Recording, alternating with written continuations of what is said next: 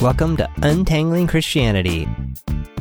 On this show, John and Gregg attempt to diffuse destructive ideologies, unsnarl confused ideas, consider love and truth in Christianity.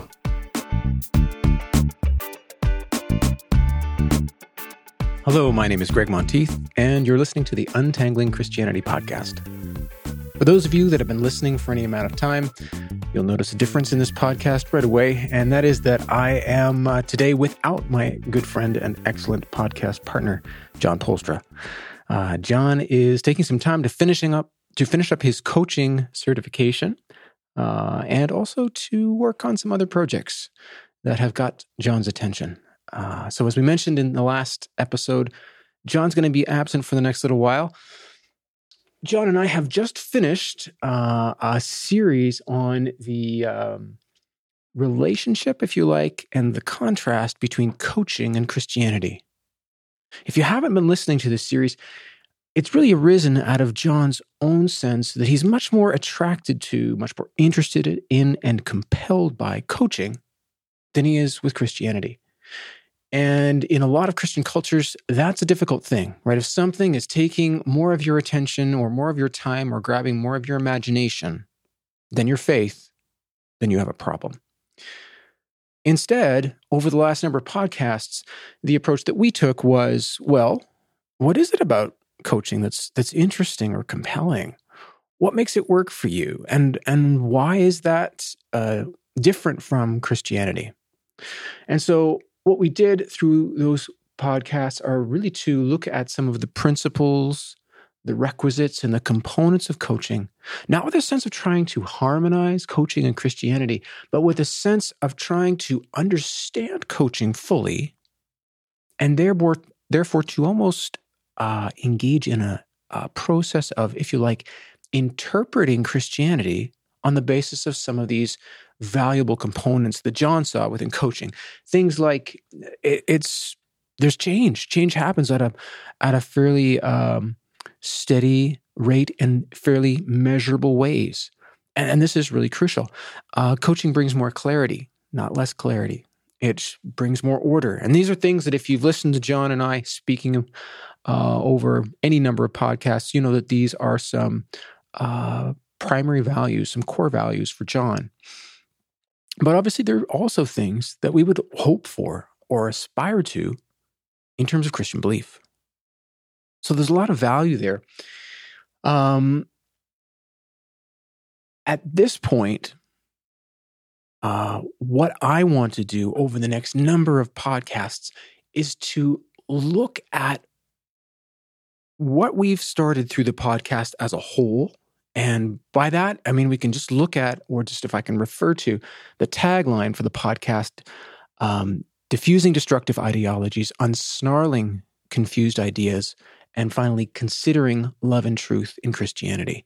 John and I have done a lot of dealing with destructive ideologies and a lot of uh, recognizing and trying to untangle some confused and snarled ideas. And if we take the metaphor of a table, uh, where Christianity, evangelical Christianity, which is what we've sort of largely been focusing on, evangelical Christianity might be seen to represent a table, and that table is very full. It's perhaps overfull. Many, many ideas, a range, a huge range of viewpoints. Part of the process of diffusing those destructive ideologies and unsnarling those confused ideas is we can move those destructive ideologies off the table. I think those legitimately don't have a place, or they have no legitimate place, if you will, on the table. The, the confused and uh, snarled ideas are just taking up way too much space. And through looking at uh, them, deciphering them, working through them, it's almost to use the analogy, compacting them so that they're not taking up a ton of space or too much space. They're taking up the space that they should.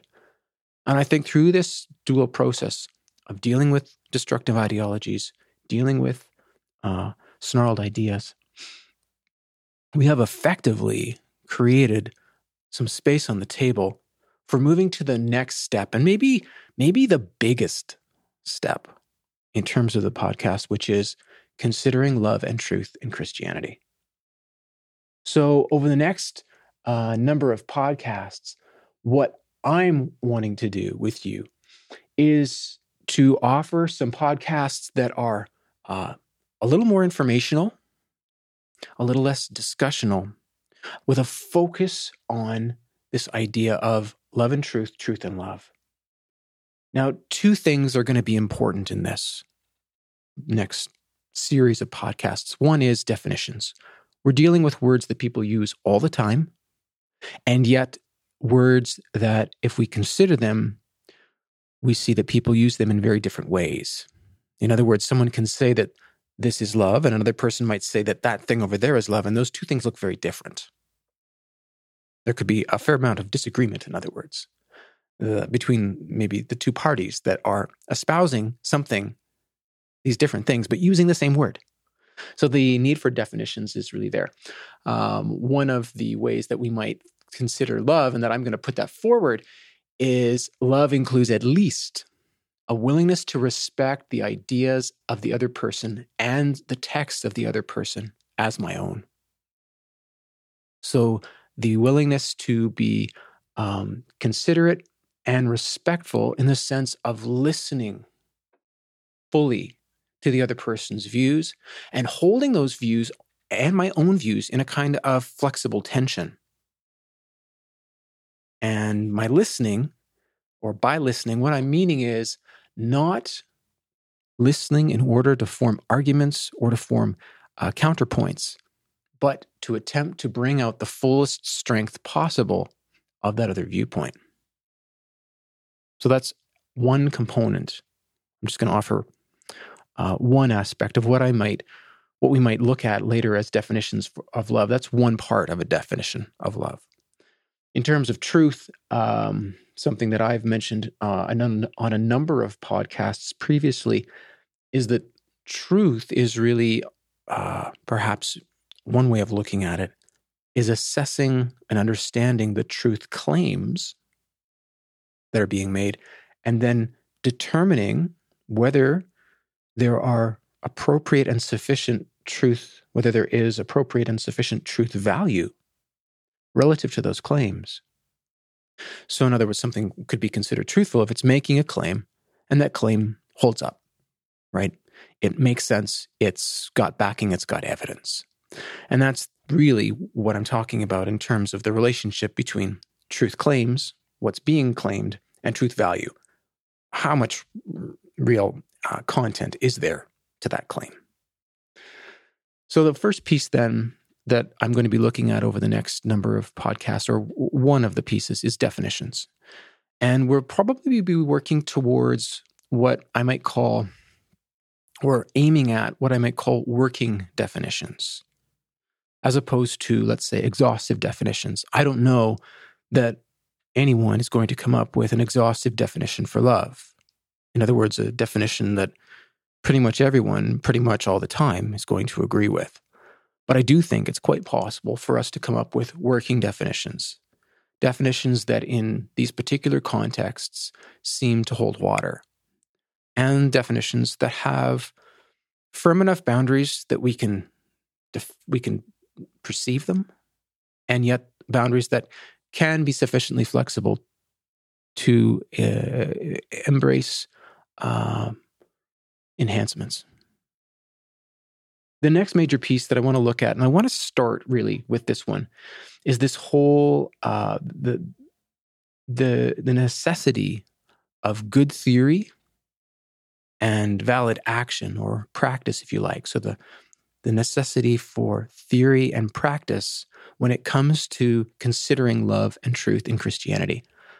And this is the piece that has me pretty excited because I have been working over the last number of years. Uh, I'm not sure how many, uh, two, three, four, uh, on a project that um, I am now, uh, I've not only completed it, but I am beginning to ship it. I am sending it out to in the world to interested parties with the hopes that they will um, uh, be uh, endorsing and um, seeking to come on board really to uh, have this program delivered whether it's in a church whether it's in a, a community setting however it's said.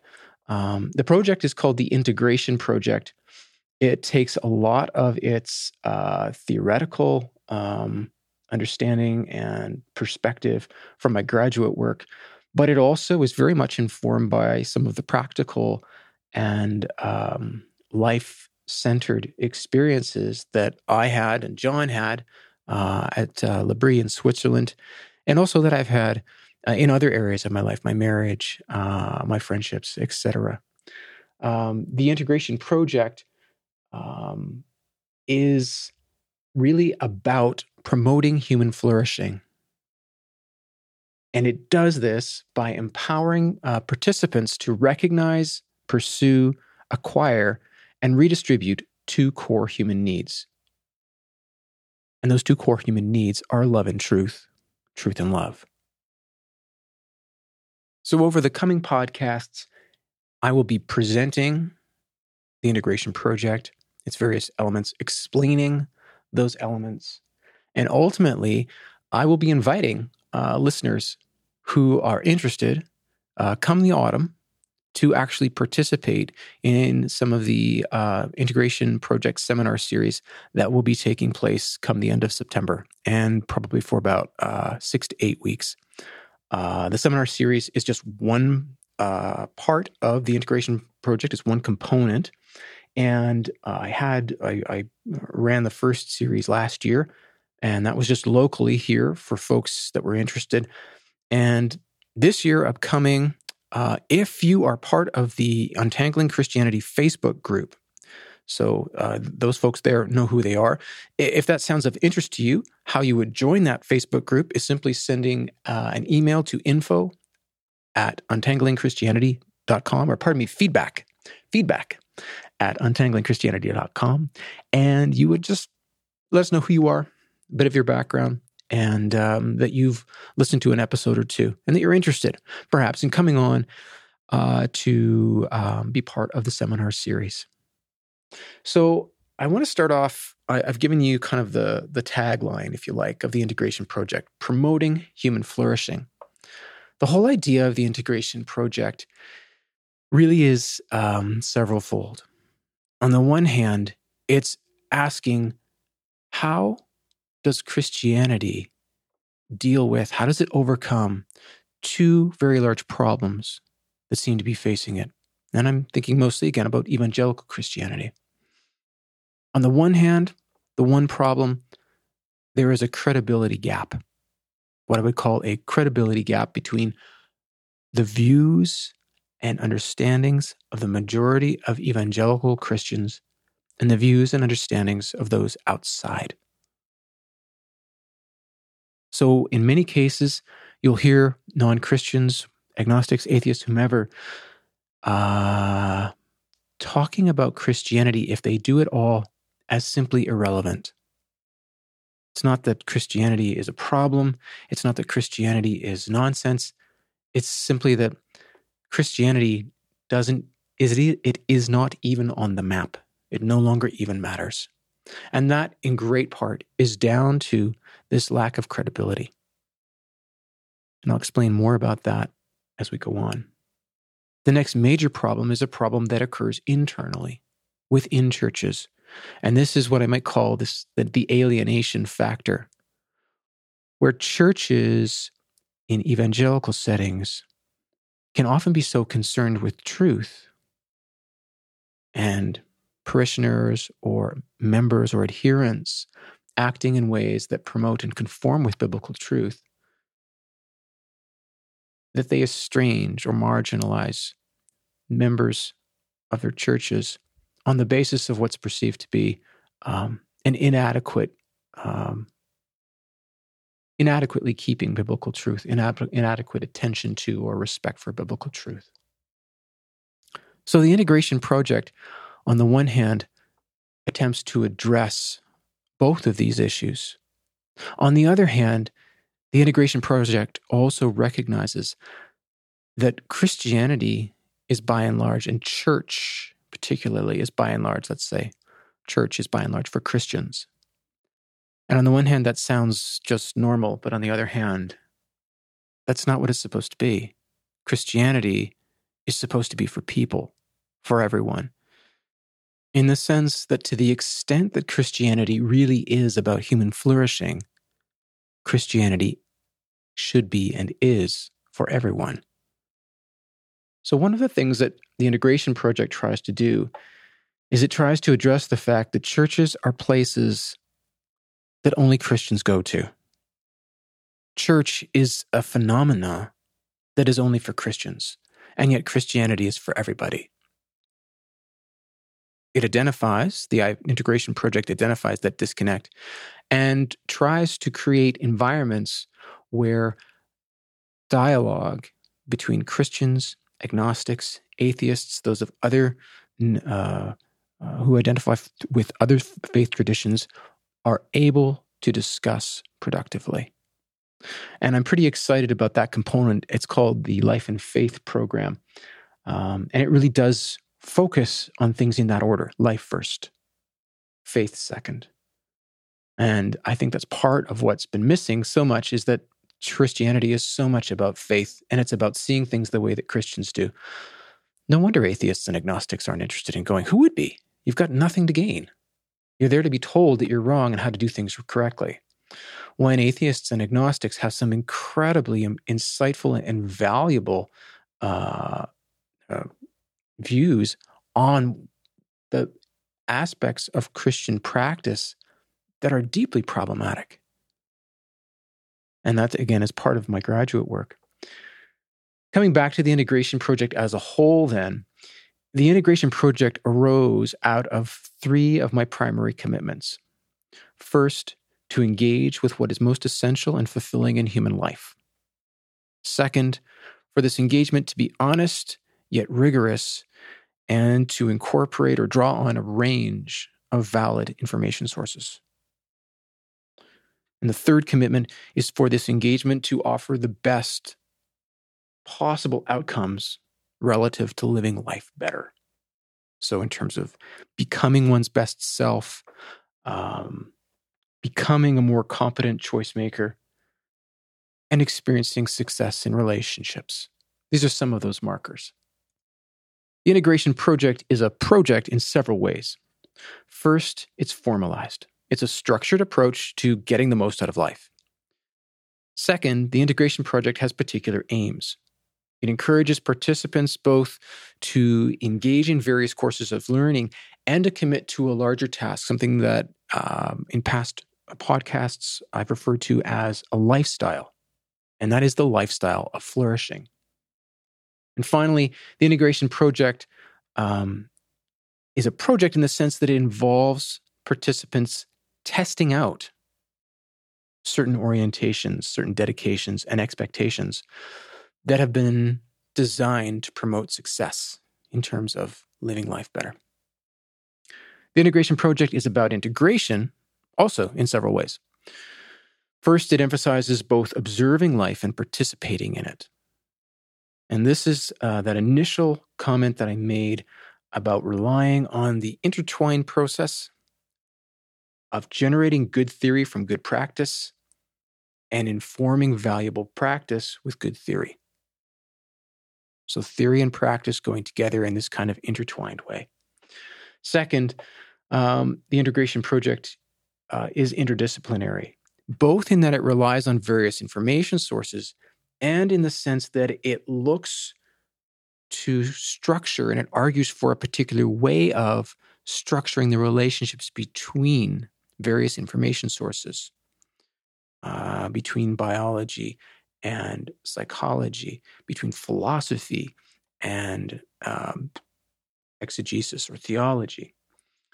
And finally, the integration project is a is about integration in the sense that it promotes what we might call productive tensions rather than promoting hierarchies or principles.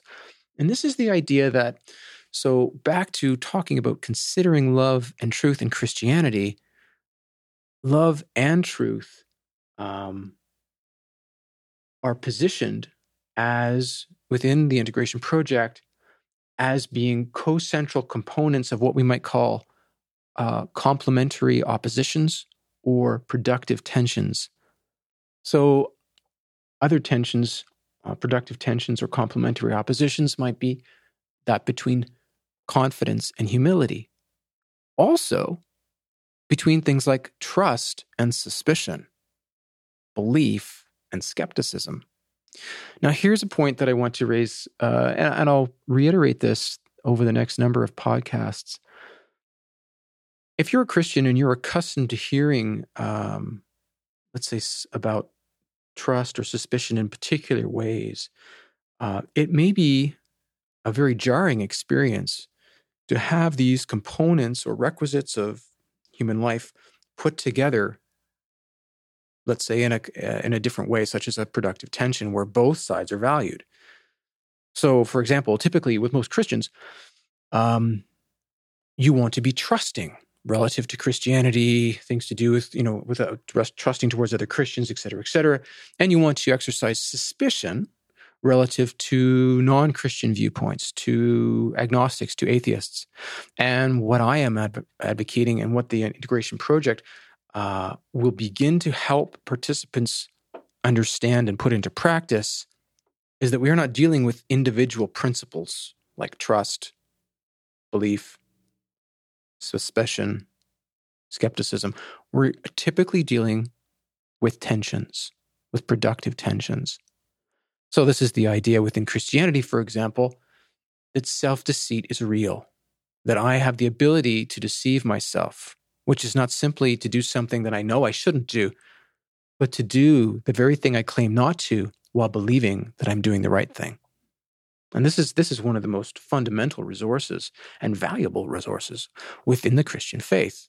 But accessing this can be really tricky and part of the way that I'm going to suggest that we access this and really uh, make greatest use of it, maximize the benefit, if you like, of this awareness of uh, regarding self deceit, is through embracing and understanding the various types of productive tensions that exist in human life, and interestingly and valuably, that are um, explained and uh, promoted within the biblical text.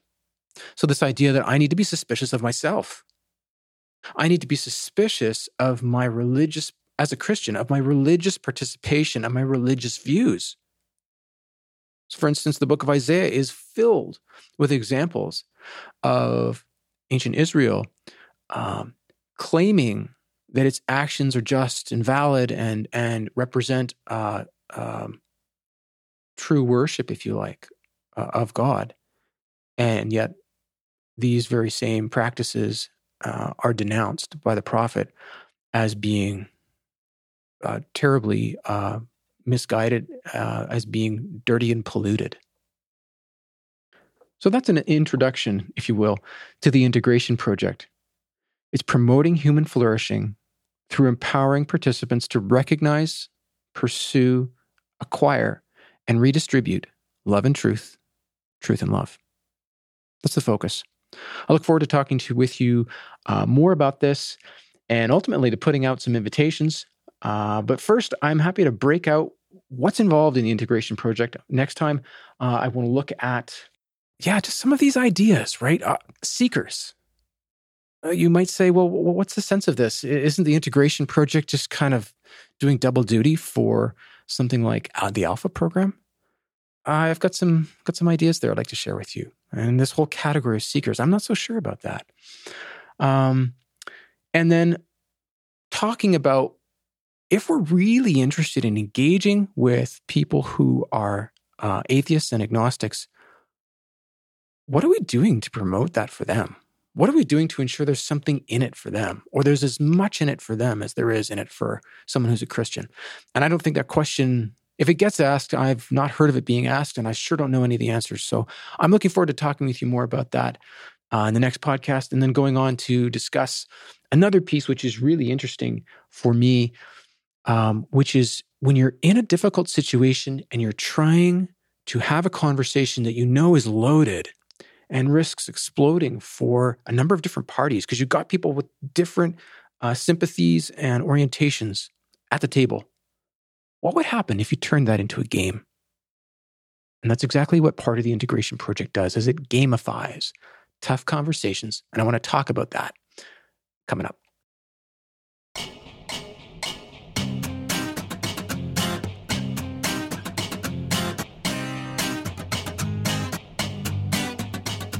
Thanks for listening to this episode of the Untangling Christianity podcast. A summary and resources for this episode are at our website, untanglingchristianity.com.